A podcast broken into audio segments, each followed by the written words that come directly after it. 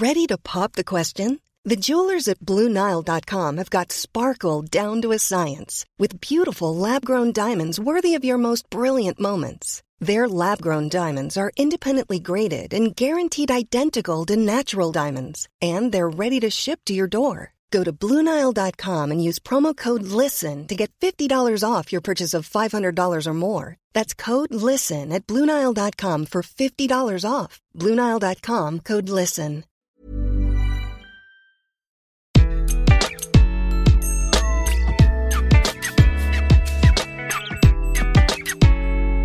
Bonjour, je suis Gaël Châtelain, bienvenue sur mon podcast Happy Work, le podcast qui va vous parler de bien-être au travail et surtout de la manière dont vous allez pouvoir l'améliorer chaque jour. Aujourd'hui, je vais essayer de répondre à une question. Un manager bienveillant, à quoi ça sert? Grande question, non? C'est vrai que ce mot bienveillant, c'est tout de même très très à la mode actuellement, et on y met un petit peu tout ce que l'on veut, du bon, du moins bon, et est-ce que ça serait pas tarte à la crème comme concept finalement? Alors pour commencer, je vais vous parler philosophie. Eh oui, philosophie. Aristote, rien que lui, définissait la bienveillance par le fait de prendre soin d'autrui de manière totalement désintéressée. Prendre soin d'autrui. Et là, ça m'a fait tilt. La semaine dernière, je lisais l'étude réalisée par l'Institut Sapiens qui montrait que l'absentéisme en France coûtait plus de 100 milliards d'euros par an. Rendez-vous compte, plus de 100 milliards, c'est-à-dire que c'est à peu près le budget annuel de l'éducation nationale. Et cela représente 10,1 jours par an d'absence dans le privé et 17,8 dans le public. Alors j'essaierai de vous donner une explication sur cette différence entre le privé et le public un peu plus tard. Malakoff Médéric a mené une analyse basée sur les déclarations annuelles des données sociales de 61 000 entreprises pour un total de 2 millions de salariés. Vous savez ce qu'il en ressort? 34,1% des salariés français ont été absents au moins une fois pour maladie. Alors c'est très intéressant parce qu'on peut se dire bah, finalement il suffit d'éradiquer la grippe. Mais j'ai continué à chercher et j'ai vu une déclaration de Muriel Pénicaud, oui oui, notre ministre du Travail actuel, à l'époque où elle était DRH du groupe Danone. Et il y a quelques années, elle a réalisé une étude avec un autre patron, M. Lachman, le patron de Schneider pour ne pas le nommer, qui a été remise au Premier ministre qui était à l'époque François Fillon sur le travail. Et elle déclarait la chose suivante. Je cite la santé des salariés est d'abord et avant tout l'affaire des managers, ça ne s'externalise pas et ce n'est pas une affaire de docteur. Et vous savez ce qui est encore plus surprenant? Selon une autre étude Malakoff-Médéric, 23% des salariés qui ont un arrêt maladie ne le prennent même pas. Ça s'appelle le présentéisme d'une certaine manière. Et le présentéisme coûterait, selon Alma Consulting Group, un groupe spécialisé en gestion des RH, coûterait plus cher que l'absentéisme. Mais ces questions de coût alors qu'il me semble que dans l'entreprise, c'est quelque chose d'important, le coût des choses. Si des RH sur 10 reconnaissent n'avoir aucune idée du coût de l'absentéisme sur leur structure selon Opinionway. Alors je ne vous parle même pas du coût du présentéisme. Le présentéisme quand on est malade, donc je parle quand même de 23% des gens qui ont un arrêt maladie. Alors le présentéisme pour maladie, c'est j'ai une petite grippe et je me dis, eh, soyons généreux, allons le partager avec mes collègues de travail. Résultat, au lieu d'avoir une seule absence, il va y avoir 4 ou 5 personnes contaminées. Ça, c'est pour la maladie. Mais ce qui est quand même très intéressant, c'est que les études montrent que seulement un tiers des arrêts maladie sont dus à des causes non liées au travail. La grippe rentre dans ce tiers. Les causes liées au travail, ça va être par exemple le stress. Et oui, le stress qui va être généré par un ensemble de choses, dont le management. Mais vous savez, au-delà de l'absentéisme, il faut parler de l'engagement. Des études ont montré que l'engagement par rapport à son travail en France est l'un des plus faibles d'Europe. Seulement 6% des salariés se déclarent engagés dans leur travail. Gallup a montré que le désengagement français coûtait potentiellement 97 milliards d'euros cette année. Alors dans le désengagement, il y a bien entendu de l'absentéisme, c'est-à-dire qu'il ne faut pas cumuler 97 milliards plus 100 milliards, parce que là, franchement, ça ferait beaucoup.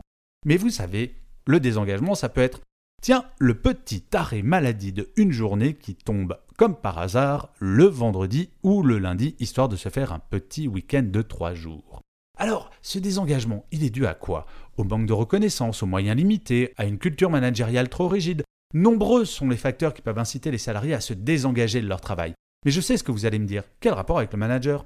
Si quelqu'un n'est pas motivé, c'est parce que c'est un gros flemmard, non? Et puis, vous allez pouvoir me dire également que c'est quand même pas le manager qui va empêcher son équipe d'avoir la grippe. C'est pas faux, pas tout à fait faux, mais quoique. Parce que quand on pense à celui qui a la grippe, qui devrait être arrêté et qui vient quand même au travail, et son manager pourrait très bien lui dire Eh, dis donc, t'as pas l'air en forme, rentre donc chez toi. Donc le manager peut avoir une forme de responsabilité.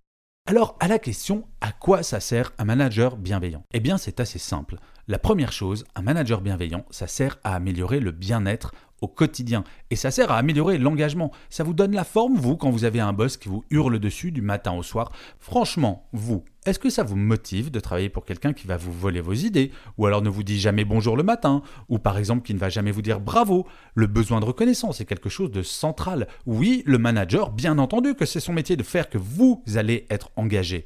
L'autre chose à quoi sert potentiellement un manager bienveillant, c'est de donner le droit à l'erreur. Ça va stimuler la créativité. Et vous savez qu'il y a des entreprises qui ont poussé ça à l'extrême, et ça c'est un exemple que j'adore. Des entreprises de la Silicon Valley, et ça commence à arriver en Europe, ont créé la journée de la loose. La journée de la loose, c'est tout de même assez simple. On se réunit une fois par trimestre, tous ensemble, toute l'entreprise, et on va raconter la bonne grosse erreur que l'on a faite pendant le trimestre qui vient de passer. Je sais ce que vous allez me dire, c'est du sadomasochisme. Eh bien non. Parce que imaginez, vous avez trois services et les trois se racontent leurs erreurs. Le service A va dire j'ai fait une bonne grosse erreur. Le service B va peut-être rebondir en disant oh là là, mais heureusement que tu en as parlé, on était en train de faire la même. Mais ce qui est intéressant, c'est que le service C qui écoute ça va peut-être dire ah mais toi, ça n'a pas marché à cause de telle raison et telle raison. Dans mon service, ce n'est absolument pas le cas. Et vous savez qu'il va y avoir une idée qui va être générée grâce à une erreur. Et le nombre de choses qui ont été créées dans notre monde, et je dis toujours Christophe Colomb, si ça n'avait pas été une buse en astronomie, jamais les Amériques n'auraient été découvertes. Le four à micro-ondes a été créé par erreur. Les imprimantes jet ont été créées par erreur. Et tant, tant d'inventions, le post-it, le Viagra, plein d'erreurs ont permis de créer des produits. Alors s'il n'y a pas de culture de l'erreur, forcément, ça tue la créativité. Si vous vous faites engueuler par votre manager dès que vous vous plantez, très honnêtement, vous n'allez plus essayer de nouvelles choses. Le problème, ce n'est pas l'erreur, c'est la répétition de l'erreur. Le manager bienveillant écoute également. Et ça, c'est extrêmement utile quand vous n'allez pas bien. Ça peut être pas mal de savoir que votre manager va vous écouter. Et vous avez des exemples en entreprise qui sont absolument extraordinaires à ce sujet. L'usine Fiat, au Brésil, a mis en place quelque chose que je trouve absolument formidable. Chaque personne, avant de rentrer dans l'usine, doit choisir entre trois boutons. Un vert pour dire tout va bien, je peux aller travailler et j'ai vraiment une patate d'enfer. Un orange, ça va pas terrible, mais je peux aller travailler quand même. Et un rouge qui dit vraiment aujourd'hui ça va pas, je suis au travail, mais je suis vraiment pas en forme. Et vous savez quoi? En un an, 80% des salariés de cette usine ont appuyé au moins une fois. Mais ce n'est pas que pour faire une étude que Fiat a mis ça en place. Si le salarié appuie sur rouge, il est immédiatement reçu par un représentant de son management et de la DRH, permettant ainsi de gérer tous les problèmes. Ça peut être du désengagement, la personne a peut-être passé une mauvaise nuit parce que le bébé a hurlé toute la nuit et on va le renvoyer chez lui pour qu'il aille faire une sieste. Ou alors, autre raison, il a la grippe et on va le renvoyer chez lui pour qu'il ne contamine pas tous ses collègues. Alors, je vais revenir à la citation d'Aristote qui définissait la bienveillance. Il disait La bienveillance, donc, c'est prendre soin d'autrui de façon désintéressée. Eh bien, pour l'entreprise, si je devais définir la bienveillance, c'est assez simple. La bienveillance, c'est le fait de prendre soin d'autrui de façon extrêmement intéressée. Et oui, c'est à ça que ça sert un manager bienveillant. Ça sert à augmenter l'engagement des salariés et ça sert également à réduire l'absentéisme. Vous savez quoi? Je pense qu'il faudrait créer un indice du bien-être et chaque manager devrait être responsable de l'indice de bien-être de son équipe.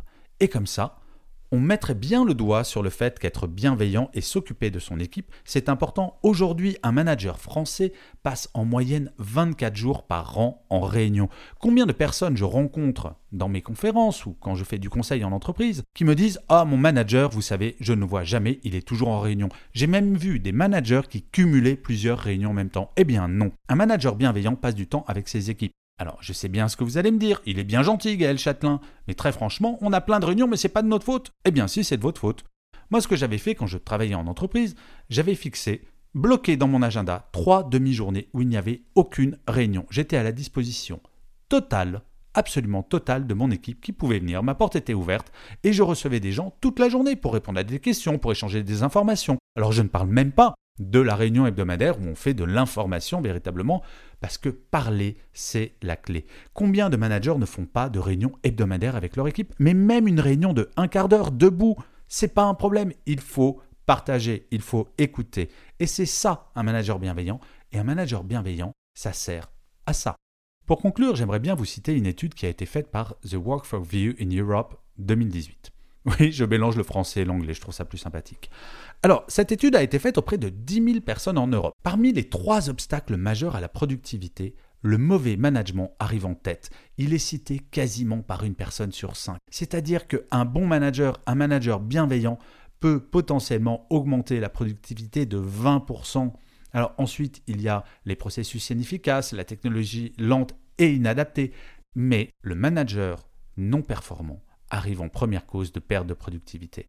Et vous vous rappelez, au début de ce podcast, je vous racontais que l'absentéisme était plus important dans le public que dans le privé. Alors je sais bien, ceux qui travaillent dans le privé, ce que vous êtes en train de vous dire. Ouais, ok, dans le public, c'est un peu des feignasses. Eh bien, ça serait peut-être intéressant de se poser la question si le mode de domination des managers dans le public, c'est-à-dire qu'en gros on devient manager bien souvent, trop souvent, parce qu'on est plus ancien, parce qu'on a plus de points, et pas parce qu'on est un bon manager. Nous ne sommes pas nommés en tant que manager dans le public parce qu'on a des qualités de manager, juste parce que l'on est ancien. Eh bien, il serait peut-être intéressant de se poser la question de façon tout à fait posée et dépassionnée si cette différence d'absentéisme entre le public et le privé ne serait pas tout simplement une question de qualité de management. Alors j'espère que ce podcast vous aura prouvé qu'être bienveillant au quotidien pour un manager, c'est pas uniquement pour être gentil, c'est pas uniquement parce que c'est tendance, c'est parce que c'est tout simplement efficace économiquement parlant. Allez, au revoir. Cool fact a crocodile can't stick out its tongue. Also, you can get health insurance for a month or just under a year in some states. United Healthcare short term insurance plans, underwritten by Golden Rule Insurance Company, offer flexible, budget friendly coverage for you. Learn more at uh1.com.